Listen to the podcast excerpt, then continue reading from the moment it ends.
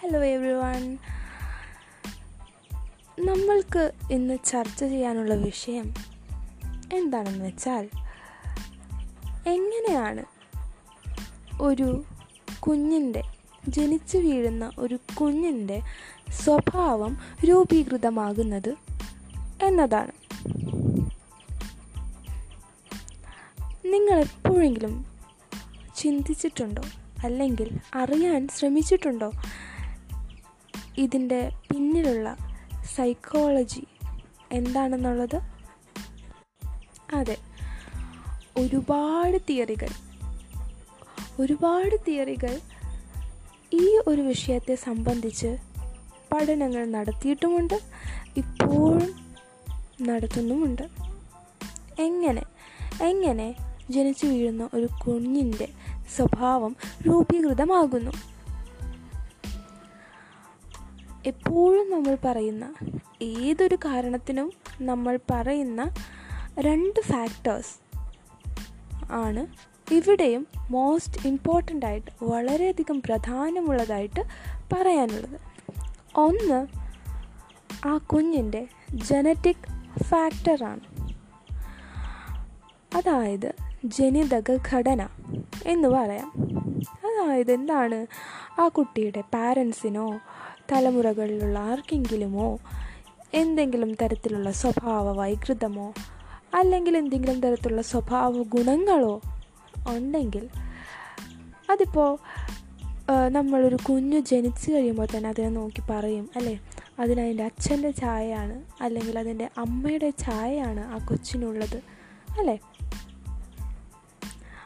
ശാരീരികമായിട്ട് പല കാര്യങ്ങളും ജനറ്റിക്കലായിട്ടുള്ള പല കാര്യങ്ങളും ശാരീരികമായിട്ടുള്ളത് കൈമാറ്റം ചെയ്യപ്പെടുന്നത് പോലെ തലമുറകളിൽ നിന്ന് തലമുറകളിലേക്ക് സ്വഭാവ രൂപീകരണവും ഉണ്ടാകുന്നുണ്ട് എന്നതാണ് ഒരു അടിസ്ഥാന ഘടകം.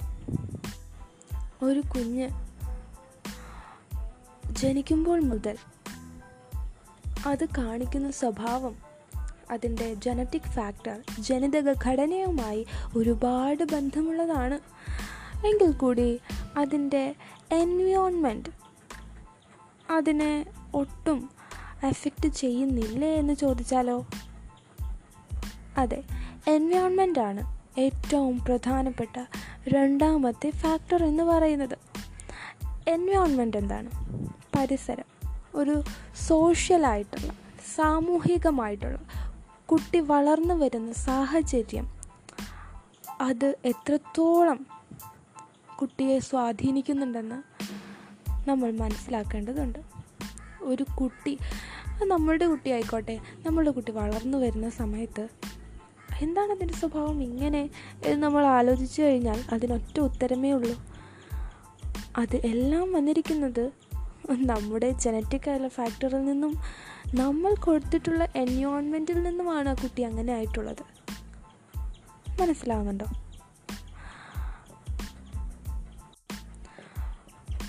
സൈക്കോളജി അനുസരിച്ച് ഹ്യൂമൻ സൈക്കോളജി അനുസരിച്ച്